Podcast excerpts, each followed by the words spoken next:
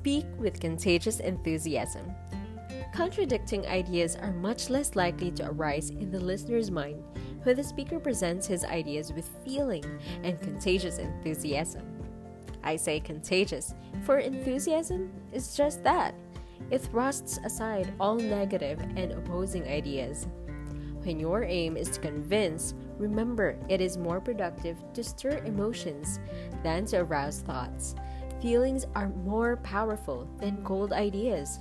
To arouse feelings, one must be intensely in earnest, regardless of the petty phrases a man may concoct, regardless of the illustrations he may assemble, regardless of the harmony of his voice and the grace of his gestures.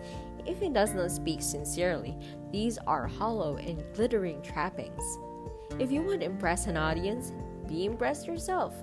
Your spirit, shining through your eyes, radiating through your voice, and proclaiming itself through your manner, will communicate itself to your audience. Every time you speak, and especially when your avowed purpose is to convince, what you do determines the attitude of your listeners. If you are lukewarm, so will they be. If you are flippant and antagonistic, so will they be. When the congregation falls asleep, wrote Henry Ward Beecher, there is only one thing to do provide the usher with a sharp stick and have him brawl the preacher. I was, once of three judges called on to award the Curtis Medal at Columbia University. There were half a dozen undergraduates, all of them elaborately trained, all of them eager to acquit themselves well, but with only one exemp- exception. They were striving for was to win the medal they had little or no desire to convince. They had chosen their topics because these topics permitted oratorical development. They had no deep personal interest in the arguments they were making, and their successive talks were merely exercises in the art of delivery. The exception was a Zulu prince. He had selected as his theme the contribution of Africa to modern civilization. He put intense feeling into every word he uttered.